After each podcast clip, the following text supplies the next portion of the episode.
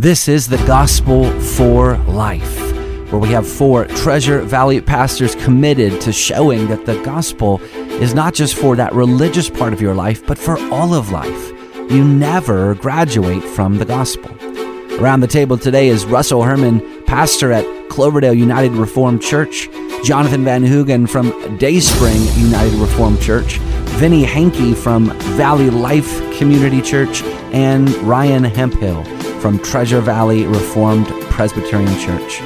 To catch earlier broadcasts, just search The Gospel for Life wherever you subscribe. To find out more about this ministry and about our annual conference, go to reformationboise.com. Welcome back to the Gospel for Life. We have started an Advent series. If that is a concern for you, if that's hard for your conscience, just we have started a Christology series in December that might reflect Christmas. But if you're sensitive about that, this is the Christology month. It's just about um, Jesus. It is just about Jesus. There you go. And today and for the next little while, we are going to be um, specifically in Isaiah 9, but we will be in the book of Isaiah.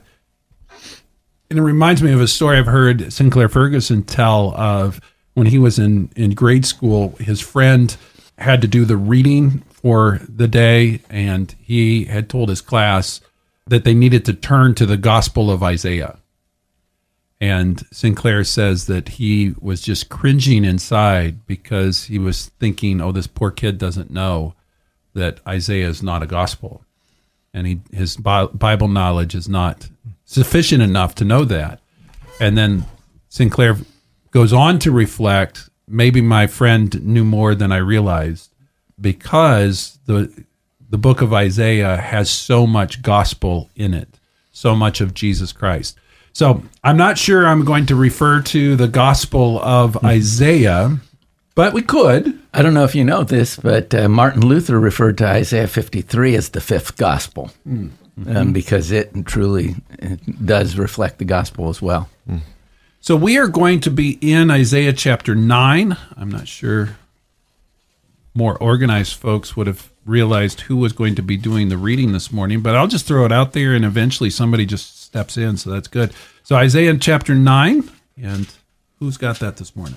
We can read uh, 9 through 6 or 9 through 7.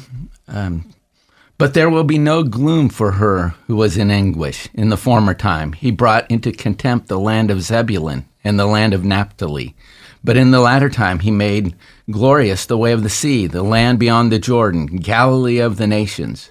The people who walked in darkness have seen a great light. Those who dwelt in a land of deep darkness, on them light shone. You have multiplied the nation, you have increased its joy.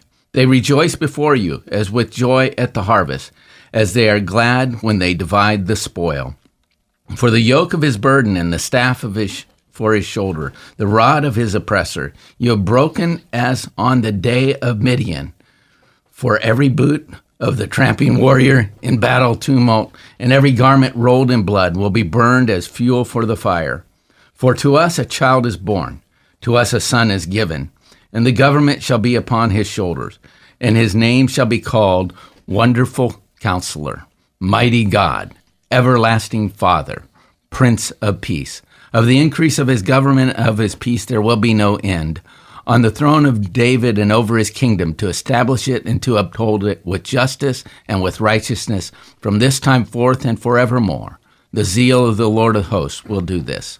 Here we have a passage that is prophecy of the coming Christ and in verse 6, probably the most familiar verse of that text for most people, that unto us a child is born, referring to the birth of Jesus Christ. To us a son is given, and the government shall be upon his shoulder, and his name shall be called. And this is where we are picking away at different names and titles of Jesus Christ. And here we have four couplets of names. And today we are going to think about and talk about the idea of Jesus as a wonderful counselor. So, what is meant by that name? The, the idea of being uh, wonderful actually holds this uh, um, amazement. Actually, uh, the word uh, there in Hebrew can be uh, miraculous. even. So as we think about the type of counselor Jesus is, he is the most amazing counselor. He is the most full of wonder counselor. He has the best ideas, the best strategy. His mind is all of knowledge. It's, it's the divine mind. He is the first, best, and most when it comes to wisdom and truth. And we can look to him for all of those things. Later in Isaiah, in chapter 28, verse 29, uh, we read, This also comes for the Lord of hosts. He is wonderful in counsel and excellent in wisdom. So it references the, the wisdom of the Christ. And that name wonderful is also mentioned back in, in Judges when Samson, uh, his birth is prophesied. Uh, the angel of the Lord appears to his mom first and then also his father, and they ask his name. And he says, Why do you ask my name, seeing it is wonderful? And they know that that is God speaking to them. Yes, uh, you know this idea of wonderful. It's the very it's it's supernatural. It's it's it, this is what we're talking about, and I think Vinny pointed that out with all the different adjectives that he used there. the problem is wonderful is is a little bit anemic for the word that's that's here because we don't use wonderful as a strong word. It's like um, when everything's awesome, nothing's Yes. Nothing is, awesome. Yes. Right. It's like uh, the word adorable too. That's maybe else. I, I just realized, like you know, really the word adorable means it's worthy of adoration, Yes. but we use it for cute little babies. Yes. So then when we get to the phrase wonderful counselor, it it doesn't necessarily pack the punch that it would have packed in its original. It, it, it really is a sense of, and, and Vinny um, captured it, it's a sense of amazement, a, a sense of wonder. It, it's something that I'm trying to think what there would be like maybe you you you step up to the Grand Canyon and you see it for the first time in your life and you're like, wow. Yeah. That's the sense here. Yeah. Um, There's a sense of divine, and there's almost a, a hush, you know, that you, uh, of taking it all in. Yeah. We uh, this past summer on our family trip, we stopped at a little park in Utah. Well, not not one of the big ones, a lesser known one called uh, Goblin Valley State Park, and uh, all these kind of weird rock formations. Anyway, it's on what's called the International Dark Sky Registry. So that means there there are no artificial lights for miles and miles and miles and miles. I'm So at actually worried about you as a pastor that you're on uh, the dark sky I and know. you're looking at goblins. I'm so- sorry. Yeah. I love for the You can- fantasy is our friend. Right. but we so we went there late at night, took the kids there late at night, and we just watched the stars come out. And it was just it kept getting like more stars just kept appearing. Like you kind of think like, okay, when's it gonna end? But no, it just keeps going and going and going. When there are no artificial lights, we could see the Milky Way and everything, and it was amazing. And it was truly we were all just we broke out singing Psalm 19. You know, the heavens declare the glory of God. You know, that's think of something in your mind that where you just kind of stop in your tracks and you're just struck. I mean, and then multiply that by a hundred, and that's kind of what's being talked about here by Isaiah. You mentioned go, uh, the Grand Canyon, and if you've ever stopped there, uh, there's a certain reverence that takes place when you you're, you're standing there, and people are whispering because of that that that awe. That, and this is kind of what we're coming up to when we're talking about wonderful. when we think about this in, in, in Christ too, that this is something that he possessed always.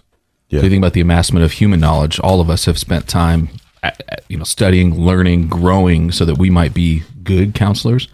But you think about how it plays out in the Gospels. There's never a time when Jesus isn't teaching or instructing with authority. From the time he was a small child, when his family takes him to the temple, and then they lose track of him because he's back giving instruction and teaching, even from a young age. There's never a time when he's not the wonderful counselor. There wasn't a time when he didn't have all wisdom and knowledge and truth contained within him. Hmm. So I will cheat just a little bit ahead, but in, in Isaiah 11, verse 2, speaking once again of Christ, it says, And the Spirit of the Lord shall rest upon him, the Spirit of wisdom and understanding, the Spirit of counsel and might, the Spirit of knowledge and the fear of the Lord. And so when you think about this idea that that is exactly what Vinny is talking about, that Jesus comes and his wisdom, his knowledge, his insight is a wonder. And he references this when he challenges those around him and he says, you know, the Queen of the South traveled great distance to go visit Solomon.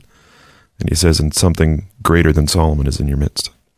But all of us, I mean, if you think about this in its context, so uh, Jonathan read earlier from verse 2 that the people who walked in darkness have seen a great light.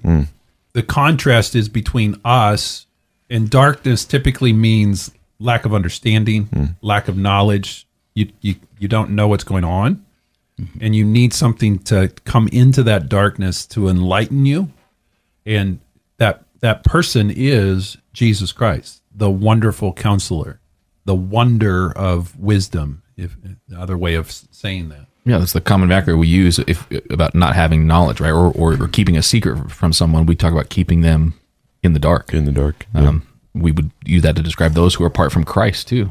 Um, coming to Christ is coming to the light, or coming to the truth, or, or coming to understand who He is as the wonderful Counselor. So we talk about Jesus Christ coming as the wonderful counselor. What does this look like moving beyond his incarnation? What how does Jesus still fulfill that role as wonderful counselor for his people? Yeah, in the Gospel of John, he promises to send the Spirit, who then indwells us uh, as believers, and so we get to walk in. Uh, and he'll use the word counselor to describe the work of the Spirit, who will lead us and guide us into all truth. So that ministry wasn't just contained at a moment in history; it's actually proceeded forth from the sending of the Spirit, where Christ is still present the, as the wonderful counselor among His Spirit indwelled people. And he does that through his word as well. Mean, the, the working of the Spirit to take his word and apply it to our lives. So, I mean, his wisdom, he's given it to us contained in the scriptures, Genesis to Revelation.